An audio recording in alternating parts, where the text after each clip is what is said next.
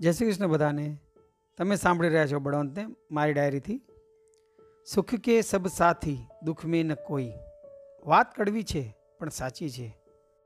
સુખમાં બધા સાથ આપે, પણ દુઃખથી આપણને જ લડવું પડે. દરેકના જીવનમાં દુઃખ અગલે ને પગલે પડ્યો જ મળે છે. બધા ખડીખમ લડે અને કોઈક તેને હરાવીને જ દમ લે ને કોઈક એનાથી હારી પણ જાય. આપણે નિરાશ થઈ એવા વિચાર ક્યારેય ન કરવા જોઈએ. કેમ કે ઈશ્વરે આપણને આ જીવન માણવા માટે આપ્યું છે, ન કે નિરાશા ભર્યા વિચારો પર રડવા માટે. માણસ પોતે સર કરેલા રસ્તા પર આવેલા વિઘ્નોને યાદ કરે છે, પણ તે વિઘ્નોથી મળેલી પ્રગતિને તે નથી જોતો. આ એની નિષ્ફળતા નથી તો શું છે? જે જીવન આપણને ઈશ્વરે આપ્યું છે, તેનું સારું બનાવવું આપણા હાથમાં છે.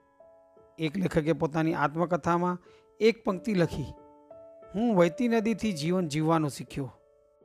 એ ક્યારે પાછળની તરફ નથી વહેતી. એ મેં પણ ક્યારે પાછળ વળીને નથી જોયું. કેમ કે પાછળના સારા કે ખરાબ સમયને યાદ કરીને કંઈ શીખવા મળે તો ત્યાં સુધી ઠીક છે, પણ વધારે પડતા પાછળના સમયને યાદ કરી તો સમય બરબાદ કરવા જેવો જ છે. મેં વર્ષો પછી મારા જૂના ફોટા મેં મારા આલ્બમમાં જોયા. ને ફોટા જોઈ ને આલ્બમ બંધ કરતો હતો, ત્યારે મનમાં એક વિચાર આવ્યો કે આપણે કેવા વિચિત્ર છીએ. સારી યાદોને આલ્બમમાં મઢાવીને રાખીએ અને દુઃખભરી યાદોને દિલમાં ભેગી કરીએ. મિત્રો, આપણે સારી યાદોનો આલ્બમ ભાગ્યે જ ખોલીએ અને દિલમાં દબાયેલી દુઃખભરી યાદોને રોજ રોજ ખોતરીએ. આના કરતાં ઉલટું કરીએ તો? સારી યાદોને દિલમાં રાખીએ અને ખરાબ યાદોને દબાવી દઈએ તો? ચાર્લી ચેપલીની એક પુસ્તકમાં એક જગ્યાએ લખેલું કે હું પાછલા પાંચ પ્રયોગમાં એક જ જોક્સ બધી વાર સંભળાવ્યો. બધી જ વારે એ જ દર્શકો, દરેક પ્રયોગમાં દર્શકો ઓછા થતા ગયા. ત્યારે સમજાયું કે માણસ એકને એક પ્રસંગ સાંભળીને કંટાળી જાય છે.